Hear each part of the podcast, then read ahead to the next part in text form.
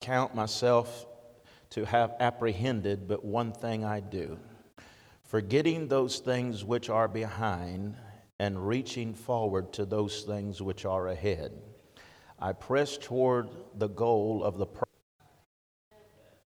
You've got to forget. There's got to be a gift of forget. Amen. And uh, a lot of times we uh, remember the wrong things. We don't remember the goodness, we remember the bad. And it causes us to hinder us. And Paul uh, says, Forget those things which are behind. He's referring to looking back into maybe past relationships, memories, failures, temptations, or anything that might distract us from the single minded focus of an upward call of Christ Jesus. Paul uh, drew this image, if you will, of an athlete that is running a race. And he has this uncompromised determination that he's going to reach the finish line and win the prize or the goal. And he said that he is going to focus on winning this prize. I've got to forget the past so that I can reach forward to the future. The New Living Translation says it this way I focus on this one thing. Forgetting the past and looking forward to what lies ahead, I press on to reach the end of the race and receive the heavenly prize for which God, through Christ Jesus, is calling us. Amen. The word forgetting in Philippians 3:13 means dismissing from the mind or paying no attention to. And so he's saying to us that we've got to quit dwelling on the past. We've got to quit dwelling on the things that, of, that are behind us because if you're going to win the race, the runner must dismiss every distraction from his mind. They must not rehash every uh, earlier mishap. They must uh, not take into account the mistake or wondering what would have happened if they would have done this along the course, but they've got to put all of that behind them. And Paul says, Forget what is behind us and don't look back. Right? Stop dwelling on the past. Don't let anything hinder you or interfere with your present progress or your future efforts. But you've got to uh, begin to look um, forward and not look behind you. Personal growth as a believer was something that Paul focused on, I believe himself, but he also challenged the church to continue to grow. If you're not growing, how many know you're dying? Amen. If you're not growing, you're dying. I've tried to pastor some people before that told me that, that pretty much what they uh, said in so many words, they already knew it all. You can't help anybody that already knows it all. You know, they didn't need uh, life groups. They didn't need discipleship. They, they already knew it all. That was below them. They, but there's something wrong whenever you think that you're the smartest person in the room. If you're the smartest person in, that you know, you need to get some new friends. Amen. Because you see, the, that whenever we are think that we have arrived at that place then there's no level for us to grow. There's no desire for us to grow. There's no nothing within us that says anything is better. But i like to get around people that'll challenge me I like to get around folks that know more about God than what I know, that have a relationship greater than what I have with Him because it, it energizes you, it pushes you to move forward and to believe that there's more to God than what you have experienced. Right? And this tells me that Paul says that I've got to I've got to stretch with every fiber within me. I've got to press toward the mark of the prize of the high calling which is in Christ Jesus. This tells me sometimes in order for us to move forward, we've got to push. It's not always easy to move forward. It's not always easy. Sometimes the hardest part about moving forward is starting. How many know the hardest uh, position to move out of is a seated or a fixed position? A car in motion is easier to push than a car that's standing still. Right? And whenever you're standing still, when you're stuck, when you're in a, a place that, that, that you're uh, just come to a stop or a standstill, it's hard to get movement again.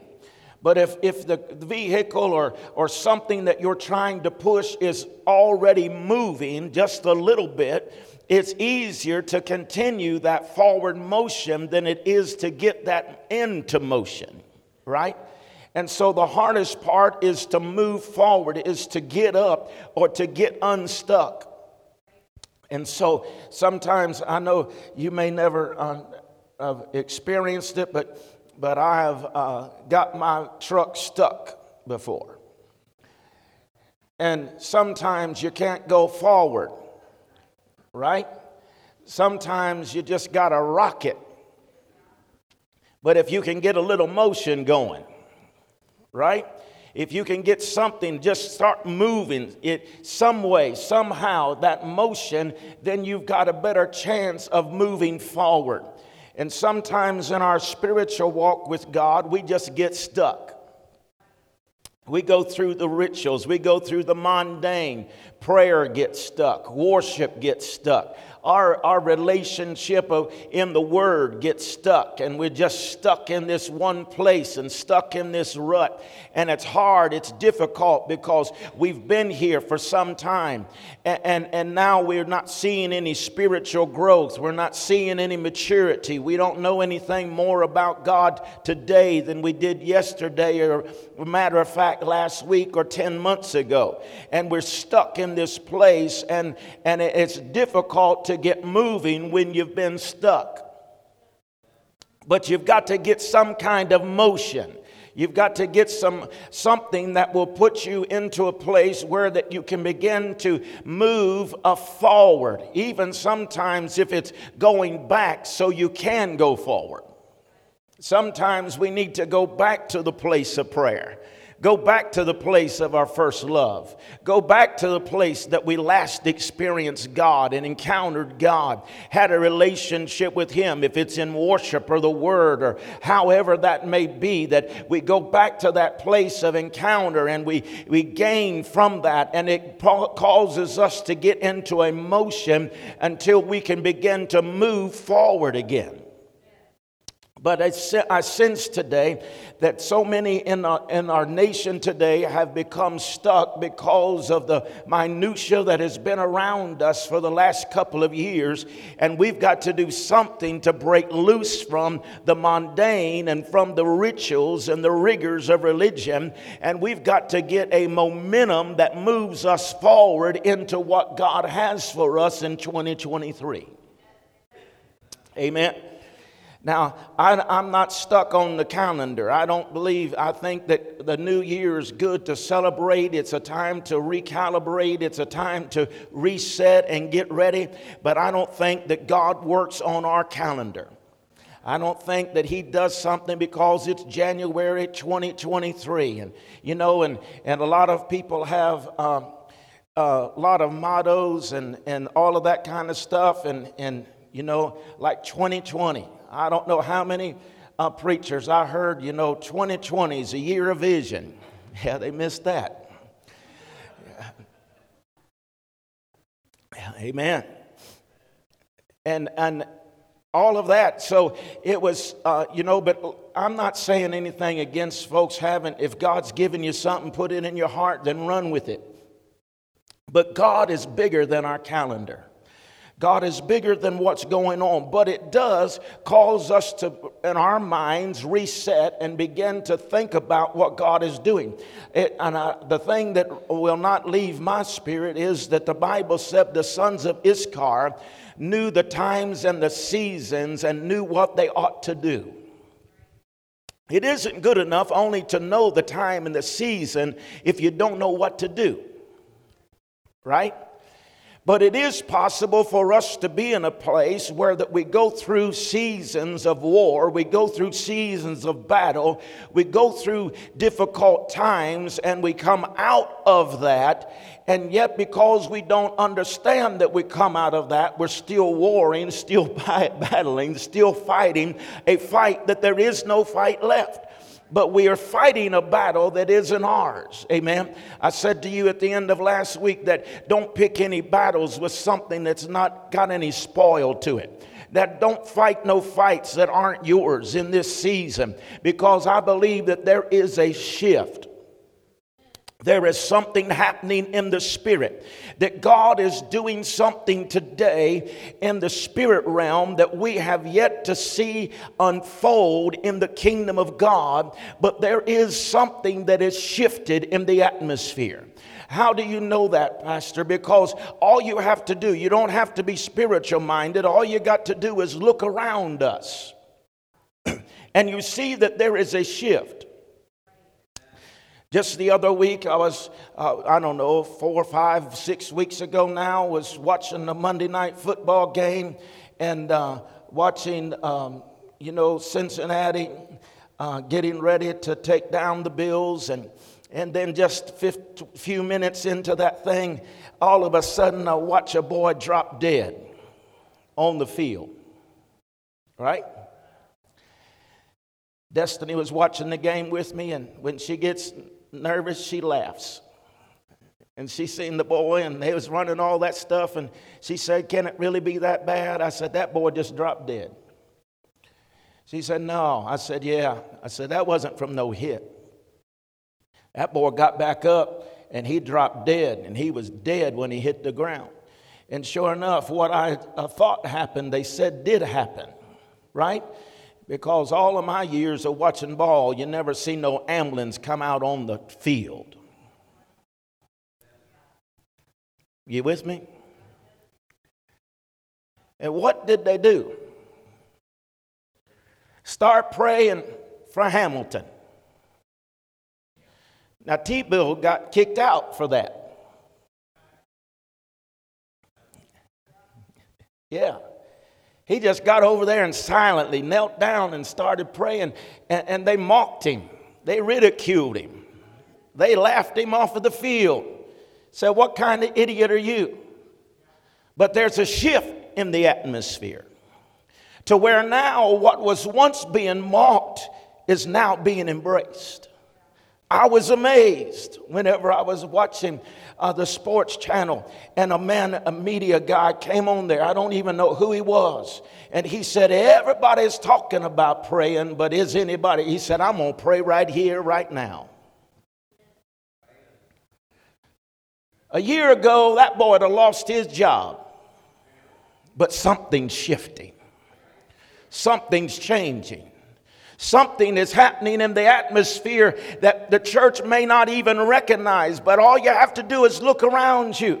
And we see that that young man, his life was spared, thank God. Amen. A few weeks, about a week went by or two weeks went by, and they said it worked for Hamilton. Let's pray for this guy that, that drowned while he was saving his children. I'm telling you, something's shifting in our nation. And if we're not careful, the church will be so bogged down that we'll miss our moment. One of the most frustrating and uh, overwhelming scriptures that I ever read, and it, it always comes back to me, is the Bible said that Israel came to the place of birth and had not the strength to bring forth. If we're not careful, church, we're going to miss our moment. There's going to be a window of opportunity that's going to open to us, and it's going to be a swift opening. And when that door opens for us, we've got to be prepared. We can't be stuck. We can't be looking back, but we've got to be looking forward. We've got to have some faith in our heart to believe God that what we have not seen and we have only heard about, that we continue to have a faith to believe God for the miraculous and for the supernatural to take place not only in our life, but those that are coming. Amen. You've got to get unstuck. Tell your neighbor, get unstuck. Get unstuck. Second Kings chapter 7, we know about the four lepers men. And now there were four lepers men enter uh, entrance of the gate.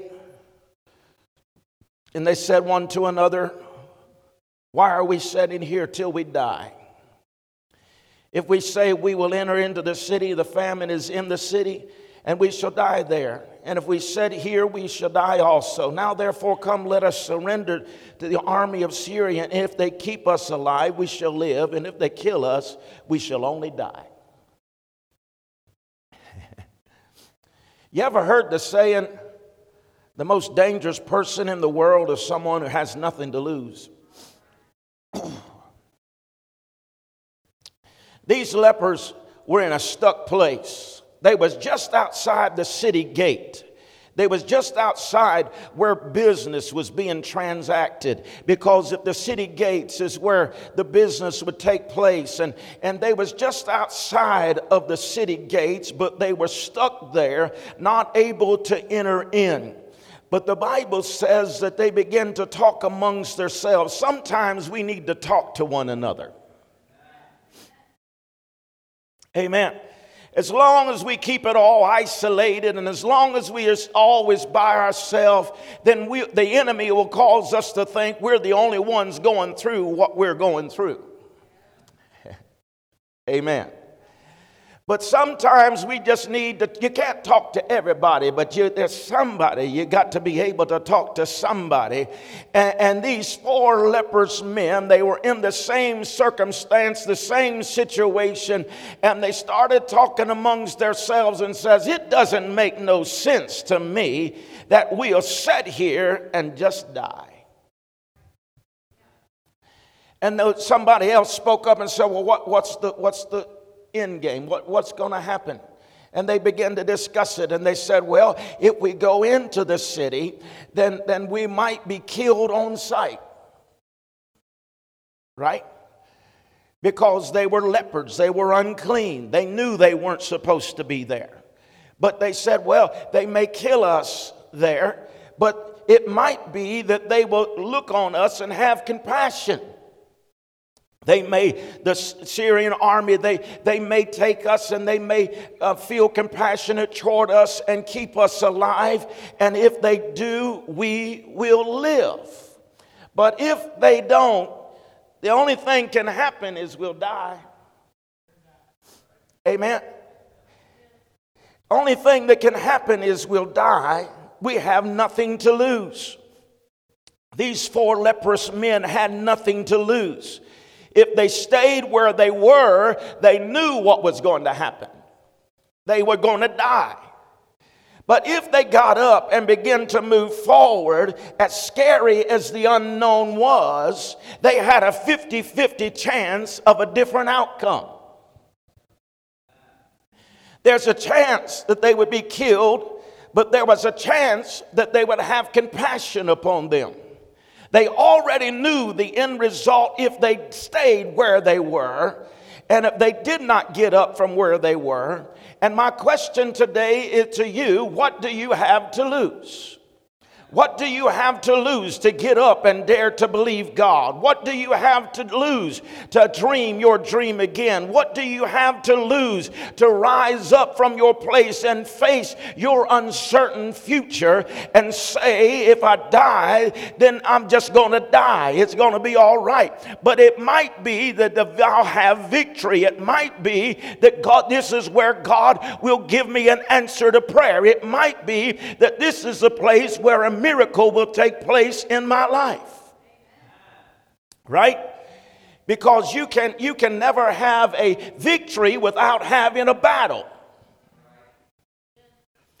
I preached this preached from this text many years ago, and I preached and said, If I die, let me die in the camp of my enemy.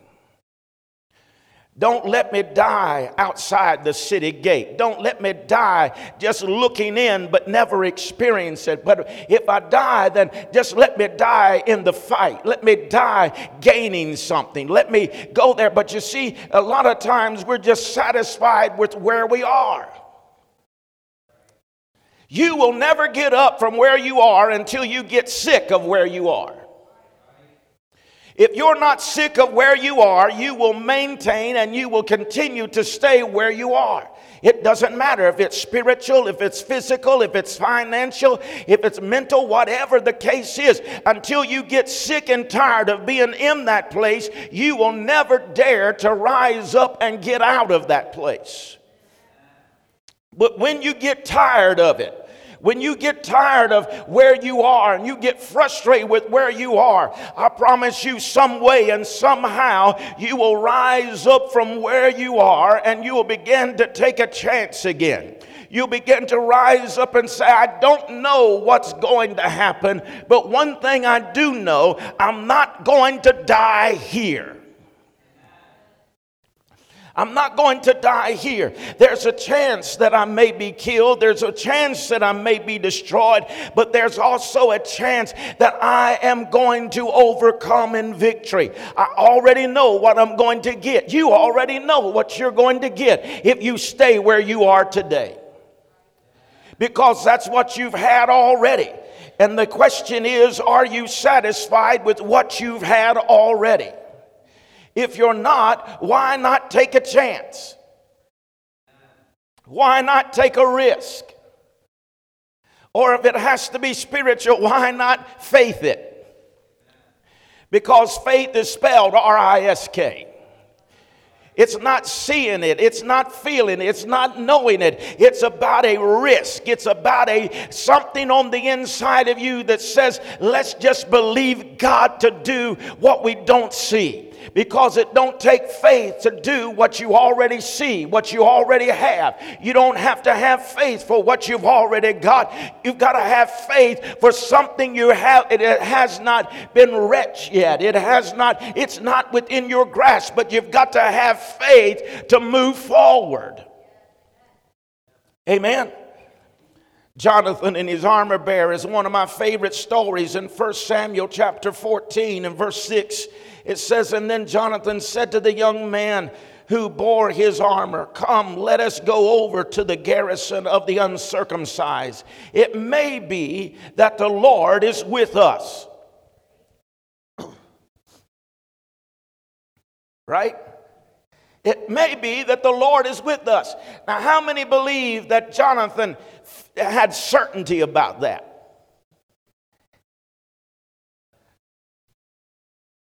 He said, I don't know if God's with us or not, but it might be that He is. He said, Let us go over to this uncircumcised, and he said, That, that, that garrison. And he said, Maybe the Lord will work for us. For nothing restrains the Lord from saving by many or by few. Right? He said, It don't take a whole army. All God's got to do is speak the word. If He gives us this army today, we win the battle. But I love what David's David or Jonathan's heart is, but I love the answer of his armor bearer even more. So his armor bearer said, Do all that is in your heart. Go then. Here I am with you according to your heart. Amen. Sometimes you need somebody to go on a faith journey with you. I don't know if Jonathan would have went without his armor bearer, but it gave him confidence whenever his armor bearer said, I'm with you, Jonathan. Whatever's in your heart to do.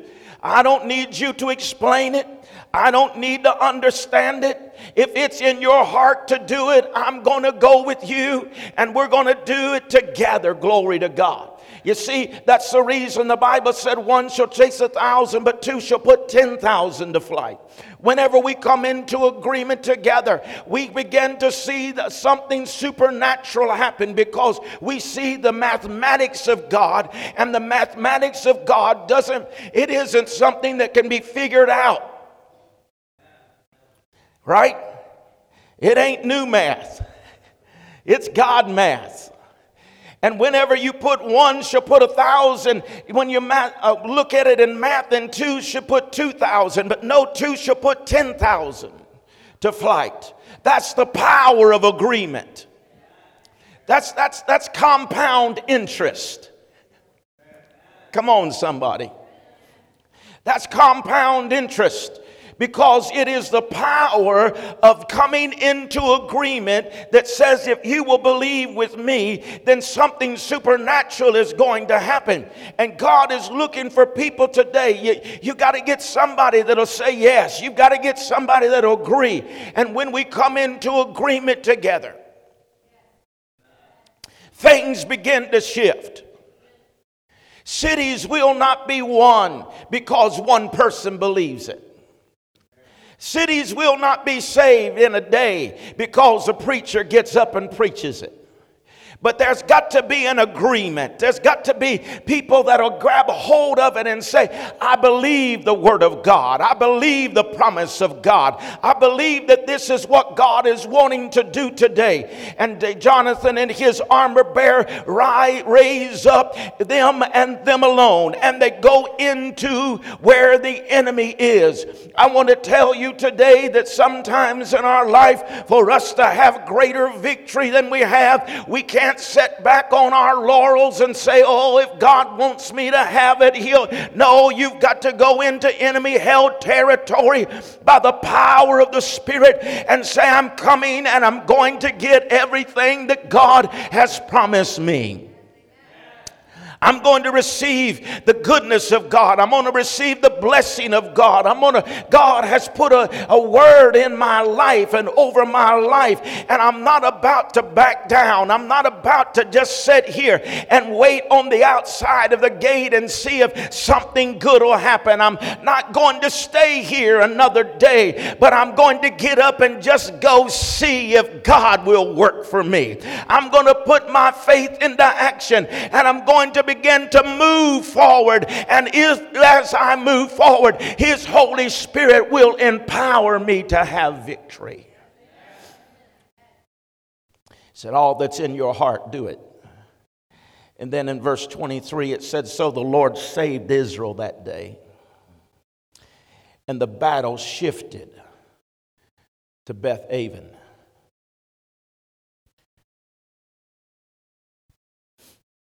Did you just hear what I read? A whole nation got victory because two men just went to see if the Lord would work for them. Glory to God. Imagine what happened in your family if you just got up and went and seen if the Lord would work for you. Imagine what would happen in this community if one life would just get up and go see if the Lord would work for us. Huh? He said, Israel was saved that day because Jonathan and his armor bearer said, Let's go see. Maybe God will work for us. And a whole nation was saved because two men came into agreement to just go see if God would do a thing for them. Then I love what it says. The Bible says the battle shifted. Is there anyone ready for the battle to shift? I said, Is there anyone ready for the battle to shift? The battle to shift in your favor. The Bible says that it shifted to Beth Aven. I like doing word searches. And this word Beth Aven, the root comes, it, it means to come to naught or to nothingness. In other words, that they went in and the enemy was raging and fighting, and Jonathan and his armor bearer goes in, and as he go, they go in, they went, the battle shifted, and it came to nothingness. The Hebrew meaning of this word means it, it has its root family or family house or children. This tells me and speaks to me that when you take a faith step and just go see, that God will shift the battle in your favor and bring it to nothingness for your house and your children and another generation. Glory to God. So that what you are presently fighting, your, your children won't have to fight it too. Right? And that's worth fighting for just itself. We're not in this fight just for ourselves, we're fighting for generations to come. And the Bible tells us here that David or Jonathan and, his armor bearer went and they fought, and the battle shifted, and it shifted not only for them, but generations to come. Sometimes all you need to do is hear something. Faith comes by hearing, and hearing by the word of God. For you to, order for you to get unstuck, for in order for you to move from where you are, sometimes you just need to hear something. That's the reason why it's important for you to tell your story. It's important that, that people hear what God has done for you. The last thing America needs is another super duper preacher. The last thing that America needs is another Hollywood superstar preacher. What America needs is for saved people to start telling their story. That your neighbor can't relate to super duper preacher on TV, but they know your life. They know how you live. They know the difficulties that you've gone through.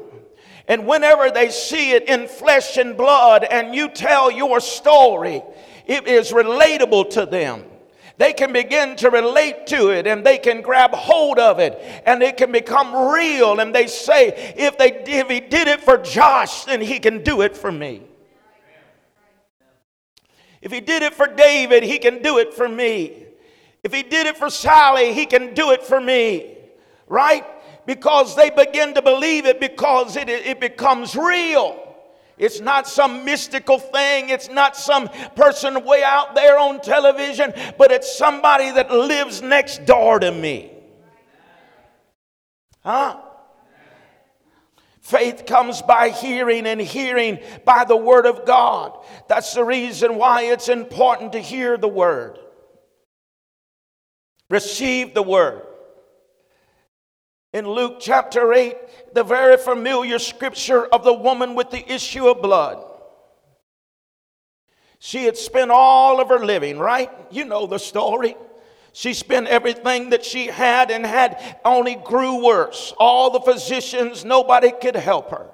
It's not putting off on physicians, thank God for doctors, but they're limited in their ability. But there she heard that Jesus was passing by her way. Right? And now she heard Jesus was passing by her way, and now she has to make a decision. Am I going to stay here the rest of my life and die? Or am I going to do something different? And she took a faith step. And the first faith step that she took, she, nobody even seen it because she said within herself, you see, everything starts on the inside and works its way to the outside.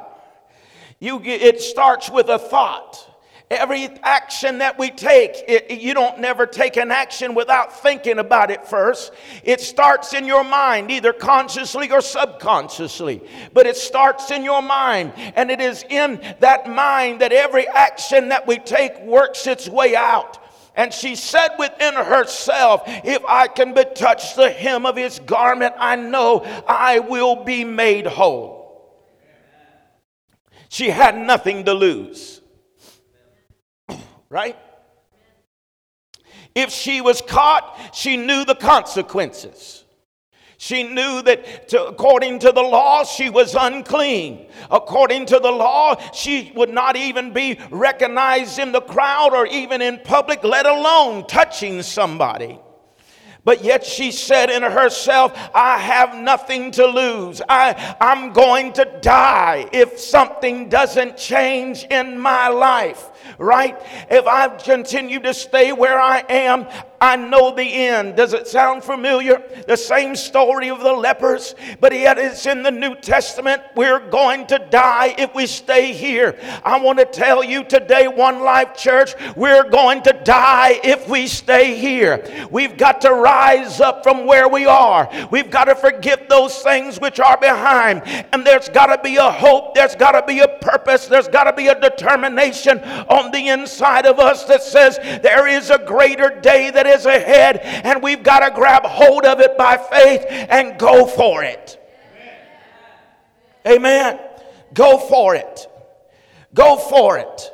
She said, I'm going to touch the hem of his garment. And she set out on her way to do just that. And she presses through the crowd. She presses through the obstacles. She goes, pushes her way through all of those that are thronging and around him and reaches out and touches the hem of his garment. We know the end result. That's the reason we aren't getting excited about it today. We've heard it preached so much. But have you ever done it?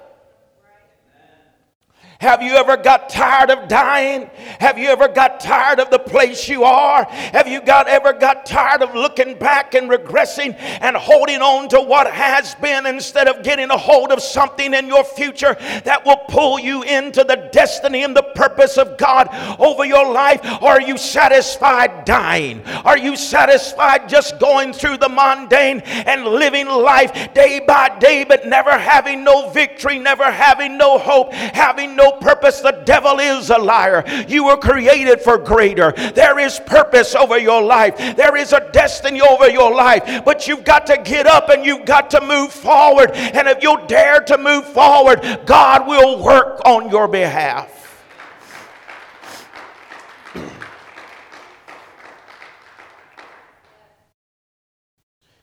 But maybe you got too much to lose. Maybe you still got too much pride. Maybe you can think that you can still do it on your own. You don't, you don't need all of that yet. Well, you're not ready yet then. Just do some more dying. Just stay a little longer.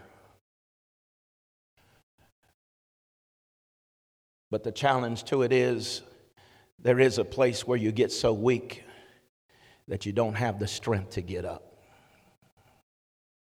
That's the danger of staying too long. That's the danger of thinking that you can make it on your own too long. And you come to a place that when you do decide in your mind that I'm going to get up, that you become weak, that you cannot get up. It's amazing to me how quickly you can lose your strength.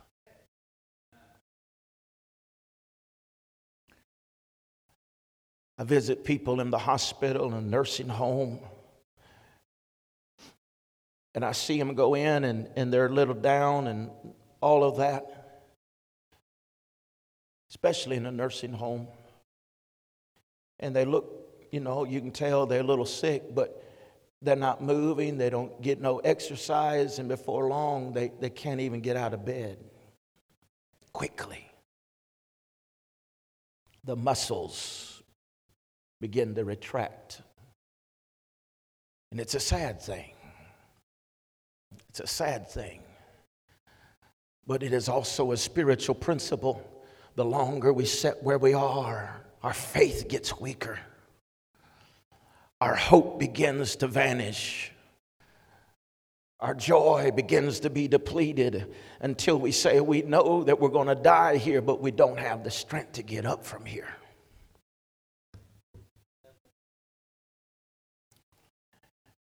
Blind Bartimaeus was standing by the way in Luke 18. You know, blind Bart. He said, What's all the ruckus about? They said, Jesus is coming. Sometimes all you need to do is hear something. Jesus is coming. And the Bible says that he cries, Thou son of David, have mercy on me. Right?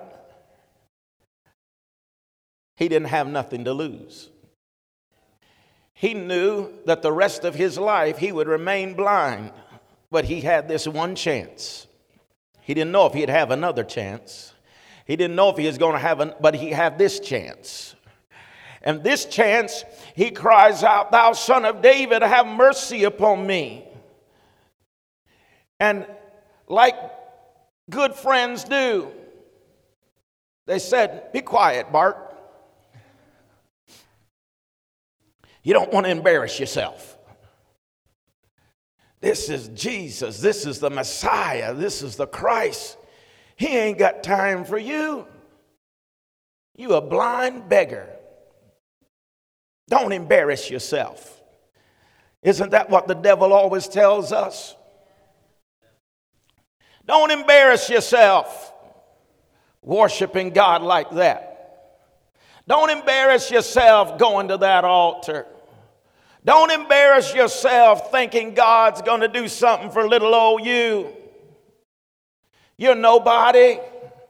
You're nothing.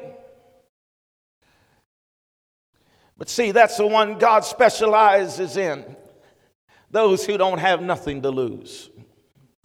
As long as you think you do, you'll never get to a place that you cry out, Thou son of David, have mercy upon me. But he cried out and he said, Thou son of David, have mercy on me. And they said, Be quiet, Bart, be quiet. He don't have time. This is the master. He, he's far too busy for this kind of business. But Christ, he cried out, Thou son of David, have mercy upon me. Because he needed him. I'm telling you today, we need him. I said, We need him. And so we don't worry about the opinions of people, the expectations of men. We cry out, Have mercy upon me. Because we need Him in our life more than we need the opinions of people, more than we need the applause of men. We need the presence of God. It's in Him that we live and we move and we have our very being. And if it had not been for Him, our enemies would have already destroyed us. But when we'll call on the name of Jesus, Thou son of David, have mercy upon me. You see, the enemy wants to, you to keep silent. He wants you to hush up. He wants you to stay in your misery and suffer in your silence. But if you'll just dare to rise up this morning and cry out to him, he's passing by our way. He's doing something new. There's a fresh wind of the Spirit that is blowing, and he'll breathe life into you. He'll breathe strength into you. He'll breathe hope into you, and you'll have a future and have a destiny and have a purpose. Glory to God. Oh, somebody praise Him this morning. Come on, somebody praise Him here today. Lord, we bless you. We praise you because we need you and we refuse to stay where we are another day. God, we rise up and we say it's not by might nor by power, but we need you today, Holy Spirit. Hallelujah. So, Father, we cry out to you today and we ask you to move upon our hearts, move upon our lives. Do for us what we cannot do for ourselves because we need you today.